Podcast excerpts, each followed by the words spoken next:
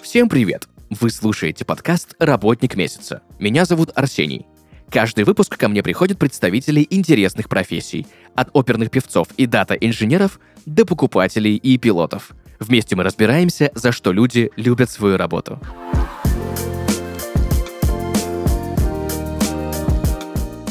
Друзья, и сегодня в подкасте «Работник месяца» тренер по осанке и умному фитнесу Виолетта Фереферова. Виолетта, привет. Всем привет. Рада вас э, видеть, слышать. Это взаимно. Спасибо большое, что согласилась сегодня прийти к нам в подкаст, рассказать про свою великолепную профессию. У меня сразу с порога к тебе есть огромное количество вопросов. Как всегда по традиции, в нашем подкасте первый из вопросов, которые я задаю нашим спикерам, это именно про матчасть профессии, да, то есть вроде бы как бы фитнес и осанка все понятно, но вот термин «умный фитнес» я встречаю впервые, поэтому давай более подробно разберем, кто же такой специалист именно по умному фитнесу и по осанке, и чем ты занимаешься. В целом, разделение пошло, почему на умный фитнес и на классический фитнес, потому что адепты классического фитнеса многие не изучают тело комплексно. То есть, допустим, они идут качать бицуху, качают бицуху, или там качают широчайшую, или там качают только ягодицы. И поэтому пошло разделение. Умный же фитнес, он направлен на комплексную работу со всем телом. То есть, например, если ты качаешь ягодицы, то ты при этом еще работаешь со стопой, работаешь с дыханием, работаешь там с позвоночником, работаешь с руками и так далее. То есть много-много составляющих работы там с ягодицами.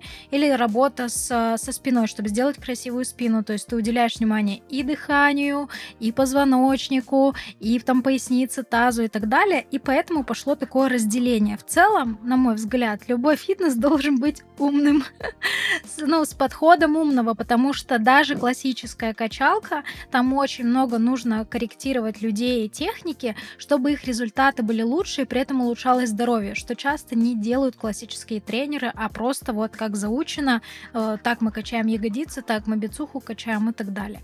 И поэтому умный фитнес сейчас как такая некая война на просторах социальных сетей между умным фитнесом фитнесом и классической качалки по Арнольду Шварценеггеру ты меня очень сильно удивила, потому что в моем представлении умный фитнес это было нечто связанное с там фитнес-плюсом, да, от Apple, условно говоря, ты часики нацепил, приложение открыл, как ты занимаешься по видео, а тебе там куча параметрик потом прилетает в приложение и говорят, что там потом тебе сам телефон говорит, что тебе потом нужно сделать, да, то есть это сильно отличается, и это умным фитнесом назвать нельзя. Или можно, потому что там все-таки комплексы. Нет, умный фитнес, именно направление умного фитнеса, она про то, что тренер знает знает анатомию, знает движение тела, то есть как двигается наше тело, как взаимодействуют мышцы между друг другом. Как, например, если человек пришел с болью в коленях и хочет при этом большие ягодицы, как работать, то есть тренер должен об этом знать. Или там человек пришел, хочет пресс, а у нее там выпирающий низ живота, например. И мы там, тренер умного фитнеса знает, что мы будем работать с дыханием, а классический тренер, он может просто дать скручивание, планки и так далее. То есть умный фитнес, он именно про понимание тела и как добиться классных результатов быстрее и грамотнее, и при этом не навредив здоровью, а наоборот улучшив его. Ну, это работает со всеми, да, с парнями, с девушками, там, с людьми постарше, помоложе. Возраст вообще, э, если там раньше какие-то, может быть, предрассудки были, что взрослые не могут идти заниматься фитнесом, или там приходят к врачу, им говорят, у вас остеохондроз, ну все, ну все, уже ничего не поделаешь. На самом деле можно поделать, да, позаниматься, улучшить движение в позвоночнике, самочувствие даже взрослым людям. Вот я приезжала недавно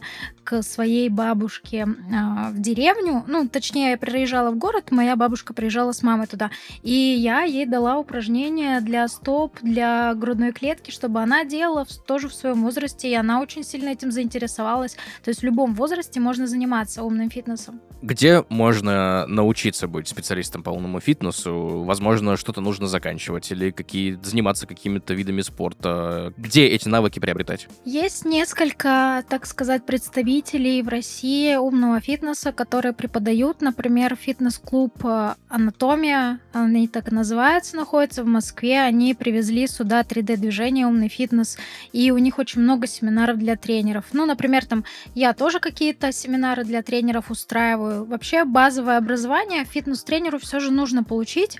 Например, а, базовое образование фитнес-тренера, то есть там тебя научат основам, то есть ты изучишь анатомию, например, а, изучишь там то же самое, как у нас включаются мышцы, но потом дополнительное образование, чтобы более быть направленным и расширенным в своей работе, то уже нужно будет дополнительные семинары проходить. Например, одно из моих обучений это Институт Грей, а, американская компания, которая работает тоже в 3D-движении, они приезжали сюда с переводчиком, и я проходила их обучение.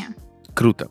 Как вообще у тебя так произошло, что ты решила стать тренером по осанке и по умному фитнесу? Ты как-то давно поняла, что хочешь быть таким специалистом? Или у тебя так вот, знаешь... Ну, у меня, допустим, есть пример э, знакомого, который стал э, именно фитнес-тренером, который пришел к этому именно через свои какие-то проблемы с телом, да, он там с лишним весом и так далее. Сейчас я смотрю на него и просто вспоминаю, как он выглядел 10 лет назад. Это кардинально разных два человека.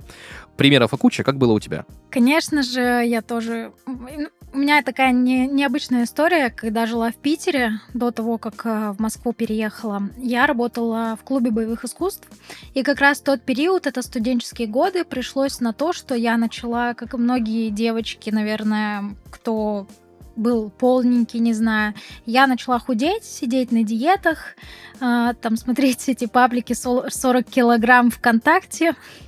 Вот, ну, если ты не знаешь, то тебе повезло. Я, думаю, я примерно представляю, что это за ужас. Вот. А, начала худеть, ходить в фитнес-зал то, как я могу, и при этом работала в клубе боевых искусств, наблюдала, как работают тренеры, и сказала себе, я никогда тренером не буду, и не хочу, потому что я видела, как они себя ну, немного убивает. То есть они прям очень-очень сильно работали, много и уставали. Но когда период э, в Питере моей жизни уже, так сказать, менялся к тому, что мне нужно было что-то менять в своей жизни, потому что у меня там проблемы были и в работе, и в отношениях, и с друзьями. И я случайно увидела одну методику, я не буду ее называть, потому что методика в итоге оказалась не очень хорошая, но она мне дала толчок.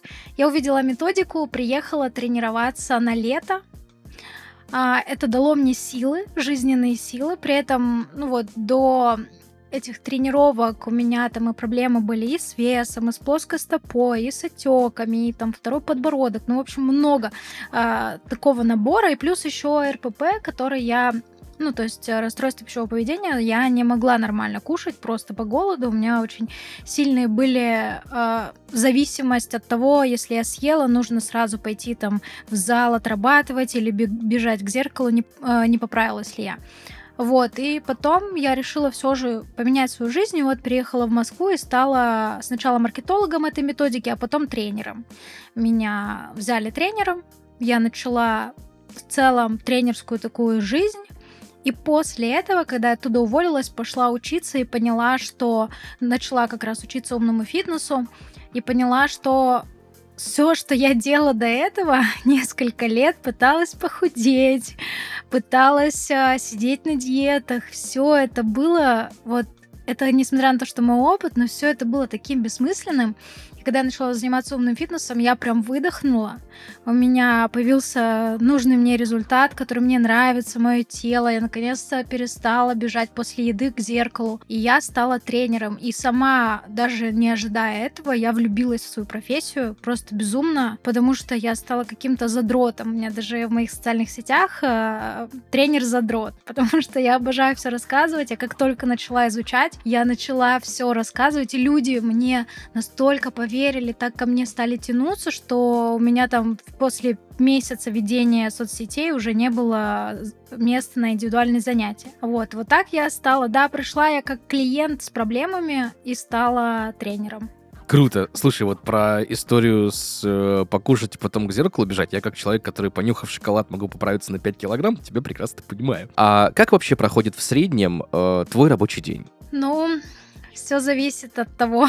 Я стала ну, раньше, раньше, давайте раньше, немножко и сейчас, например. Когда я только стала тренером, у меня был график адский. Я начала набирать тренировки и тренировать по 5-6 тренировок в день, 6 а, дней в неделю. Ужас какой. Но у меня, ну, тут важно сказать одно, один момент. У меня биполярное расстройство, и, возможно, это была очередная моя гипомания.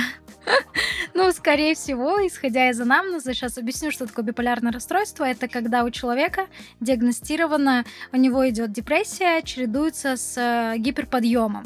И вот э, я предполагаю, что мои тренировки по 10 часов в день, порой даже 10 было, они как раз обусловлены гипоманией, в которую я переходила. Вот. Потом, конечно же, начались э, онлайн-продукты запускаться, стало работы еще больше. Вот. И сейчас, конечно, я ищу баланс, и как раз из- из того, что у меня есть и диагноз, мне в целом я не могу, знаешь, а, пока еще не могу найти золотую середину, когда я не разгоняюсь, и при этом, когда я там могу в норме работать. И вот сейчас, например, у нас а, я тренирую несколько раз в неделю. У меня несколько клиентов, то есть не так много, потому что у меня есть и девочки, ученицы, которые тоже тренируют. Вот, и плюс э, подготавливаемся к онлайн-продукту, который мы будем запускать. Вот, и когда подготовка к запуску, там это программу, э, а, все это, в общем, нужно упаковывать, дизайнить. То есть это такой рабочий график может быть э, плотный. Вот именно когда начинается запуск онлайн-продукта. Вот между запусками более расслабленный график. Но я так как человек, который немножко живет шлейфом гипомании, я себе в расслабленный график ставлю вокал, танцы, кучу тренировок разных. Поэтому я довольно-таки очень трудолюбивый человек и очень много работаю, хоть и стараюсь себя чуть тормозить. Знаешь, когда я перед тем, честно тебе признаюсь, перед тем, как э, проводить разговор с нашими гостями, я всегда стараюсь где-нибудь что-нибудь нагуглить, если я что-то не понимаю или не знаю. Вот, э, честно тебе признаюсь, перед э, тем, как э, мы договорились о том, что будем сегодня проводить запись и общаться с тобой на тему умного фитнеса, я немножечко... И осанки, в первую очередь. Я залез в интернет и, слушай, нашел там много всякого интересного, да? И есть э, какие-то даже, ну, какое-то огромное количество сайтов, на которых пишут про влияние осанки на наше здоровье, и пишут все разное. Ну, как бы кто-то говорит, что оно вот влияет, кто-то говорит, что ой, да ладно, а кто-то вообще говорит третье, что нужно там срочно бежать, и идеальная осанка у тебя должна быть в любом случае, как бы если ты там сидишь в офисе, то увольняйся. В общем, какой у меня вопрос? Есть ли какие-то мифы про влияние осанки на наше здоровье, которые точно понятно, что это миф, и вот оно на самом деле вообще не так? Ну, я хочу сказать, что невозможно добиться идеальной осанки никогда. А, это в целом это нужно либо заново родиться и расти в стерильных условиях. Потому что осанка это не только наш позвоночник, осанка это все наше тело. И то, как наше тело адаптируется под наши бытовые привычки, например, про под офисный режим дня, либо под то, как э, мы ходим. Или осанка даже может формироваться, когда в детстве ребенку э, купили ходунки, и вместо того, чтобы ребенок сам учился ходить, он э, много времени проводил на ходунках. Даже этот момент может в будущем повлиять на осанку. Вот, и поэтому невозможно добиться идеальной осанки, но можно добиться той осанки, которая вам будет нравиться. Вы будете чувствовать себя хорошо, потому что здоровая осанка равно здоровье всегда. То есть вы будете чувствовать себя гораздо лучше, без боли в спине, без боли в теле и в целом более свободными и такими гибкими, грубо говоря. Вот. А еще, ты знаешь, сложно сказать, на что не влияет осанка, целом я просто, ну, занимаюсь этим, и она для меня очень много даже там на работу, на энергию, на ресурс влияет. Поэтому вот единственный миф, который действительно хочу сказать, что осанка это не спина, это не только сутулость, а в целом это не только наш позвоночник, осанка все тело, стопы в том числе и даже прикус это тоже часть осанки. И то, что невозможно добиться идеальной осанки, это окей, ну, то есть можно добиться того результата, который вам будет нравиться, он будет классный, и вы будете красиво выглядеть и не будете сутулиться, но при этом где-то там, не знаю, там, может, чуть-чуть одно плечо все равно будет выше другого, и это не страшно. А какие проблемы вообще можно убрать, ну или как-то пофиксить, да, снизить благодаря работе с осанкой? Там, возможно, как-то повлиять на второй подбородок, там, не знаю, выпирающий низ живота, либо боли в пояснице какие-то, если есть после долгого рабочего дня. Целом э, осанка влияет, так как это все наше тело, мы можем разбирать, да, как осанка влияет на определенные это моменты. Ну, часто действительно второй подбородок считают, э, что это нужно похудеть, это жир и так далее, хотя мы смотрим, что у худеньких девочек а, тоже бывает второй подбородок, и это как раз-таки вопрос осанки. То есть у меня, допустим, там на курсе девушки, которые не худенькие, но они, позанимаясь, сильно не сбрасывают вес, но при этом визуально линия подбородка улучшается, то есть второй подбородок уходит, живот площадь становится и так далее на живот влияет, на то, как а, ну, выпирать будет живот. То есть многие думают, опять же, это жир, мне нужно худеть, а это чаще всего а, либо отечный живот, и еще плюс к тому же из-за изменения положения позвоночника у нас же между тазом и грудной клеткой органы, и они же где-то находятся, то есть это давление своего рода, как шарик, и если где-то будет меняться, там поясница будет меняться, либо таз будет меняться, ну, грубо говоря, все сейчас знают про гиперлордоз, я думаю, тебе просто это представить, гиперлордоз, вот если, грубо говоря, появляется гиперлордоз, то есть чрезмерный изгиб в пояснице, то, соответственно, живот тоже будет вываливаться. И так же, как там, если будет поясница уплощенная. Вот, то есть живот. Также на рост ягодиц будет влиять наша осанка. Многие ходят тренировать ягодицы, а у них они просто очень вялые, как тряпочки. И здесь, конечно, вопрос осанки сначала нужно решить, а потом добавить как раз силовые на ягодицы. Это будет очень классный и более быстрее результат, чем девушка будет годами ходить и качать эти ягодицы. Вот. Ну и в целом очень много проблем, которые решает осанка. Тоже похудение, визуально. Многие думают, что они там, не знаю, это жир, а это отечность всего тела. И если они позанимаются осанкой, отеки спадут, и они очень-очень сильно удивятся, как они выглядят э, рельефнее гораздо. Хотя питанием могли не заниматься, например. А сколиоз? Есть же, я так понимаю, тоже много вопросов с ним связанных, да, каких-то мифов. Э, есть ли какие-то моменты, которых каждый все-таки должен знать, да, и, возможно, что-то не путать? Да, конечно. А, есть сколиоз и сколиотическая осанка. Что это значит? А, сколиотическая осанка, многие тренеры безграмотные сколиотическую осанку привязывают к сколиозу. Например, одно плечо выше другого. То есть это сколиотическая осанка. Это легко меняется тренировками. Или там одна половинка таза выше, чем другая. Но если позвоночник э, искривлен в сторону. То есть он прям действительно искривлен. Дуга идет. Представь, вот позвоночник должен быть ровный, а он просто раз, как вот проволоку, если взять, согнуть в бок. Вот он идет в сторону. И там разные могут быть сверху, может уходить в сторону, снизу. И еще вокруг своей оси скручиваться. То есть наш позвоночник может как спиралька, так вокруг своей оси скрутиться. Вот это сколиоз. И сколиоз не исправляется во взрослом возрасте. То есть, если, допустим, вот сейчас рекомендация родителям, если вы сейчас заподозрили у ребенка сколиоз, ваша задача пойти в хороший центр, сделать рентген во весь рост, посмотреть и найти специалистов, которые работают по методикам там CS и Шрот, которые помогут вам ребен... с ребенком заниматься и выходить, корректировать. И не надо бояться корсетов, которые там тоже определенные а, больницы делают по как раз-таки по индивидуальным меркам для тех, у кого сколиоз.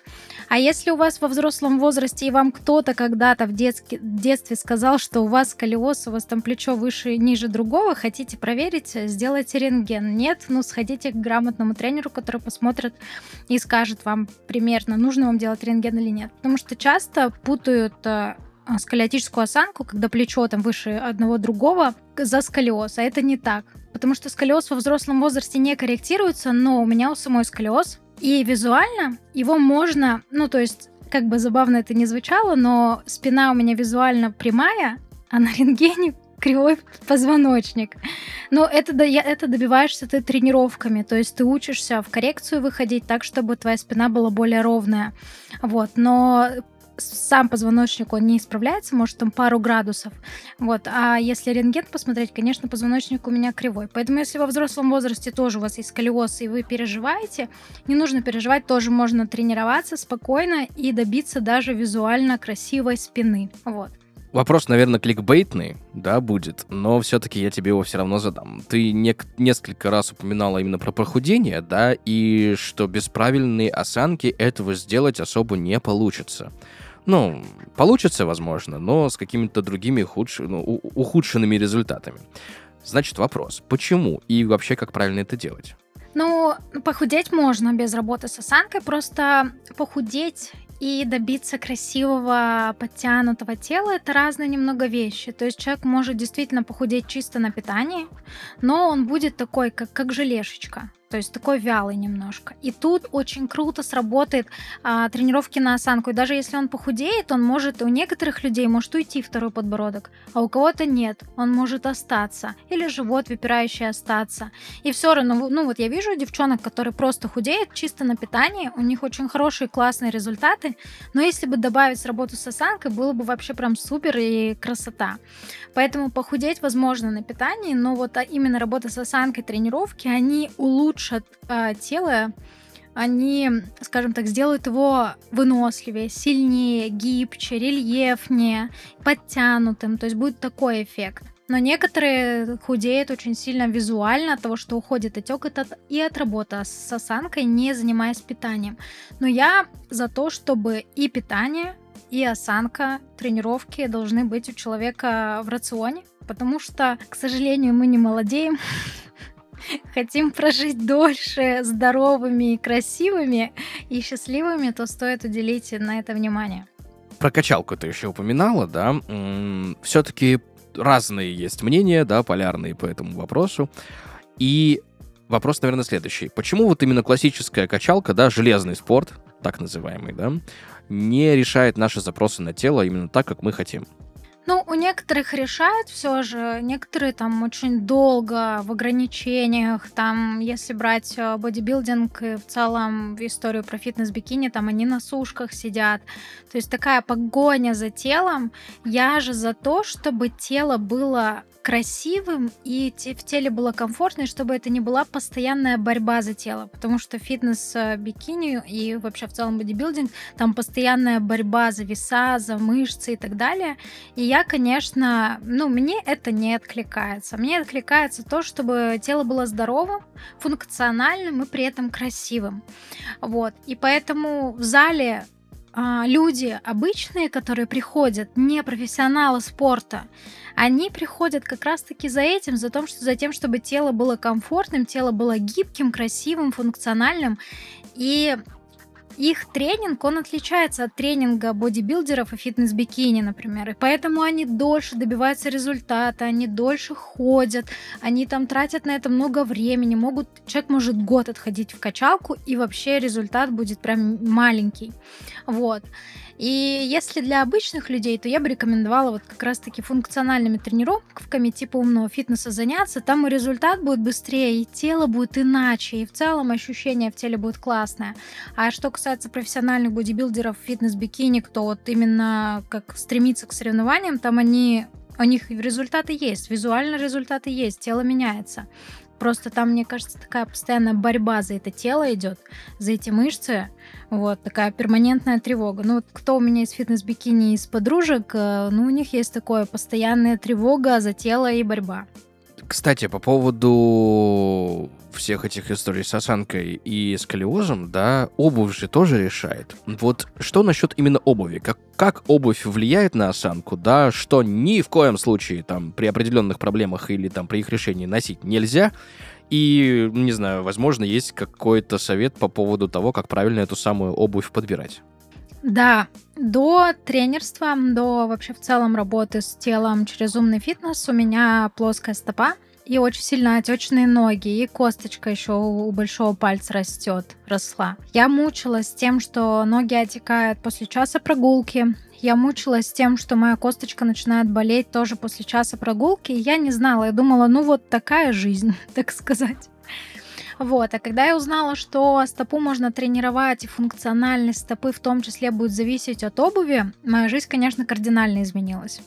То есть для стопы, особенно если у вас уплощен свод, то есть а, нету арочки, она такая вялая, либо растет косточка у большого пальца. Чем чаще вы носите узкую обувь, А узкая обувь это когда у нас прям треугольничек такой как бы к концу кроссовка, туфли, туфли и так далее.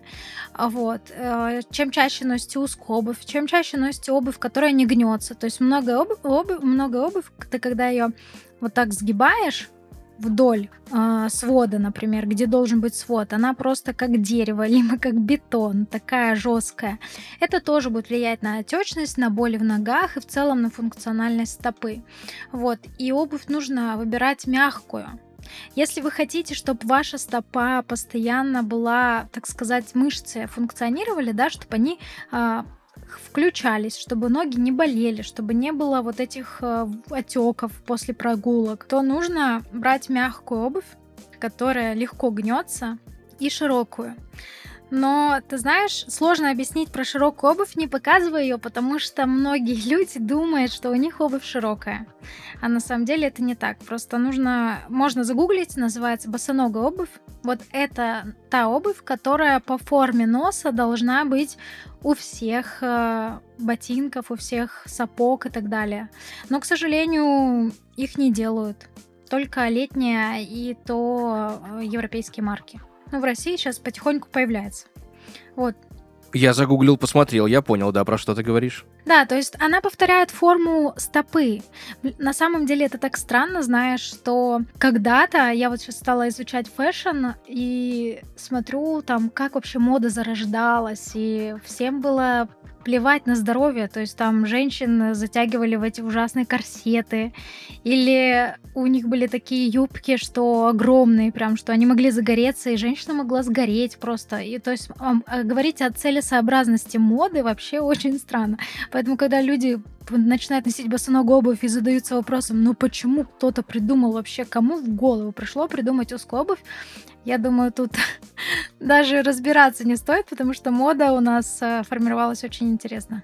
Ну да, насколько я помню, тот же Людовик, по-моему, 14 или 13 какой-то, в общем, из них, да, уже в, не так-то давно, то ли там в 18 то ли в 17 веке, в принципе, придумал правый и левый сапог. Раньше они одинаковые были на обе ноги. Слушай, Даже такой кстати, есть факт. Мы изучали, но обувь не сильно изучали в этот раз. Э, у нас там отдельный курс по обуви будет позже. Я хочу его приобрести, потому что я хочу обувь потом создавать. Круто. Вот, как раз-таки более правильную. И вот этого факта нам не говорили. Это интересно, слушай. Нам мы в основном разбирали костюм, как формировался костюм. Кстати, сейчас я скажу тоже, в Китае а, была такая традиция, девушку брали по размеру ноги. И чем меньше размер ноги, тем э, тем выше шанс выйти замуж. И что делали в Китае? Они заматывали свою стопу прям бинтом, детстве очень сильно, чтобы пальцы сжимались, девочки ходили, у них там были очень большие гематомы, они больно, им бы, они плакали. Вот, ну, я смотрела видео уже современных реалий, когда сделали рентген а, дев, девушки такой, которая раньше вот так стопу затягивала, это, конечно, это ужас. Ну, то есть там, получается, все пальцы в один палец как бы срослись, вот так вот э, расположились, и это, конечно, ужасно, потому что ну, девушки страдали, и слава богу, что сейчас более такой у нас, скажем так, демократичный э, мир. Все равно девушка, девушки выбирают, что им носить. Вот, но были вот такие истории, когда стопа прям визуально ее пытались уменьшить всеми способами. Давай так, на какую привычку или несколько привычек нужно ввести в свою жизнь, чтобы осанка выровнялась, ну и, возможно, даже стала идеальной? А, ну, вообще нужно обязательно внедрить тренировки. А, тренировки умного фитнеса. Там обычно тренировки по 30 минут, по 40 минут утром. То есть вот такая а, тренировка с тем, что вы учитесь включать свои мышцы, очень круто даст вам результат в плане осанки. Еще я бы порекомендовала, например, следить за привычками. Некоторые привычки там, не знаю, вот вы поднимаете с пола вещи, округляетесь и там берете какие-то тяжелые вещи, тяжелые сумки с круглой спиной. Хотя можно это сделать как присесть, как присед, и поднять за счет ягодиц. Просто вот если вы с круглой спиной будете поднимать, не подготавливаясь к этой нагрузке, то можно очень боли, боли в спине получить. Поэтому за бытовыми привычками вот так сложно сказать, какие конкретно там делает опять, как это, делай пять раз это упражнение, спина болеть не будет, у меня, к сожалению, таких нет. Вот, но я бы рекомендовала заняться дыханием дыханием, а, диафрагмальным дыханием, не дыхание в живот, не дыхание грудью. Более подробно у меня там есть а, бесплатный продукт, который я даю всем, кто как-то со мной взаимодействует. Там есть тренировка на дыхание, которую можно выполнять, потому что дыхание — это первый шаг работы с осанкой. Вот. И когда мы учимся правильно дышать, у нас отеки сходят, и самочувствие улучшается, и спина меньше болит. Поэтому вот дыханием я бы рекомендовала заниматься как одно из первых начал. Кстати, вот возвращаясь к разговору об одежде, да, об обуви, ну, мужикам-то проще все-таки. Я к чему веду? К тому, что есть такое понятие, как его величество каблук. Есть каблук побольше, есть каблук поменьше, есть шпилька, есть каблук с платформой и так далее. Насколько это вредно для женского здоровья вообще постоянно ходить на каблах? Ну, это вредно, но тут видишь все индивидуально. Почему? Потому что у кого кто-то ходит, и у них моментально отваливается поясница, болят колени и отекают ноги. Например, это я, я представитель такой стопы. А кто-то ходит весь день и под конец только чувствует усталость. В целом, я считаю, что, ну, каблук многие девочки любят. Я считаю, что можно просто делать это как с тем же питанием, 80 на 20. То есть 80% у тебя удобная, комфортная обувь, тренировки, а 20% пошла на шпилечках погулять э, там в ресторан, например. У меня есть обувь с каблуком, но он невысокий, там небольшой, и нос широкий. Это единственное а, и обувь с широким носом и с каблуком, которая реально удобна, она кайфовая, ее можно посмотреть в иконике, если кто будет смотреть, то зайдите в иконику, там есть такая обувь. Вот, и я хожу в ней, мне в ней и удобно, и при этом комфортно, потому что и спереди ничего не сдавливает, и при этом небольшой каблук. Я бы не стала ходить на шпильки, например. Я не покупаю больших каблуков вообще, потому что я знаю, что у меня будут сразу же болеть ноги. У некоторых нет. Я бы не рекомендовала девушкам постоянно ходить, но либо если они постоянно ходят, меня такие тоже знакомые есть, они без каблука не могут, это как второе я их. Но тогда тренировки. Тренировки со стопой, тренировки с тазом, с коленями, чтобы компенсировать эту нагрузку. Ты знаешь, есть у меня некоторое количество вопросов, которые я задаю каждому гостю, кто приходит в подкаст «Работник месяца». Вот для тебя, в твоей профессии, в твоей деятельности, что такое прям самое сложное, самое трудное? Самое сложное это создавать контент. Потому что я блогер, и, ну, я, мне очень нравится вести там соцсети, потому что а, мне нравится об этом рассказывать, но когда ты уже по сто раз рассказал, что такое, там, не знаю, как от тазового дна и от дыхания у тебя будет зависеть там ощущения в сексуальной жизни. Если это будет, ты рассказываешь уже раз 5-10, это надоедает. Аудитория новая приходит, и тебе нужна тема интересная, нужно повторять, потому что новая аудитория это как загораться тоже нужно. И вот каждый раз по кругу один и тот же контент придумать по 10 раз, это сложно. Виолетта, подскажи, пожалуйста, за что ты любишь свою работу? Я люблю за то, что мне стало понятно, как жить как чувствовать себя хорошо, как выглядеть хорошо и как сохранять свою молодость на долгие годы. То есть для меня, ну, у меня закрылись все вопросы, связанные с тем, что обычно с чем сталкиваются уже в возрасте. Там морщины, как с ними работать, я знаю, как с ними работать. Там, или как э, работать с больной спиной, которая постоянно схватывает. Я знаю, как это делать. Также я знаю детские, детское движение. То есть когда у меня появится ребенок, я буду знать, что мне не нужно делать, чтобы он более здоровым рос, более крепким. То есть мне, у меня отпадает а, то, что я, как, допустим, моя мама в детстве, чтобы вылечить мне сколиоз, и к шаманке ходила, и к массажистам, и к кому только она не ходила, и вот у меня отпадает эта потребность. И, во-первых, я кучу денег себе сэкономлю, на всяких специалистах, потому что я буду знать, если что-то с ребенком происходит, я буду знать, почему, зачем, куда идти и так далее. Если сколиоз, знаю, как действовать. Если э, я в возрасте буду чувствовать себя плохо, или мой молодой человек будет чувствовать себя плохо, я знаю, что с этим делать, куда направлять. То есть я экономлю себе нервы, деньги и в целом, э, ну, как бы так сказать, более эффективно, что ли, проживаю свои года, поэтому вот это самое крутое, что в моей работе, что у меня есть ответы на многие вопросы. Супер. Спасибо тебе большое за сегодняшний диалог, за то, что пришла сегодня к нам, рассказала про свою профессию, про умный фитнес, про какие-то ошибки, которые мы допускаем в повседневной жизни, думая о том, что это так, и на самом деле это по-другому. Я очень тебе благодарен за такой познавательный сегодня диалог. В завершении нашего с тобой сегодняшнего выпуска я бы хотел попросить у тебя, знаешь, наверное, такой вот, может быть, один, может быть, несколько советов, возможно, упражнений, которые можно делать абсолютно всем, чтобы базово как-то улучшить свою осанку. Для тех, кто работает в офисе, как грубо говоря, не сутулиться и сидеть постоянно 8 часов, и, в общем, есть ли, возможно, какой-то лайфхак? Невозможно сидеть 8 часов с ровной спиной, это вообще невозможно. Нужно вставать, ходить, немножко по э, размяться, но важно организовать свое рабочее пространство. Вообще есть очень классные атрибуты для офисных работников, например, стол, который меняет длину. Можно его ниже, можно сделать выше, поработать стоя. Это очень крутая а, техника для того, чтобы вы чувствовали себя на работе лучше. Также ноутбук. Не смотреть весь день сверху вниз на ноутбук, а покупать подставки, которые будут на уровне глаз а, его располагать, и так вам будет удобнее. Стул, который не сильно мягкий, который э, более такой твердый, где вы можете сесть и спокойно, стабильно сидеть. Потому что обычно мягкие стулья, там ты проваливаешься, прям на спинку стула падаешь и сидишь как креветка. Поэтому я бы более стабильные, как, как табуретки, но помягче выбирала. Вот, вот такие атрибуты могут э, улучшить день офисного сотрудника, и в целом ему будет более комфортно. Это вот стол, подставка для ноутбука, либо там, э, когда монитор, он же обычно большой, поэтому с монитором удобнее, но если ноутбук, то подставка.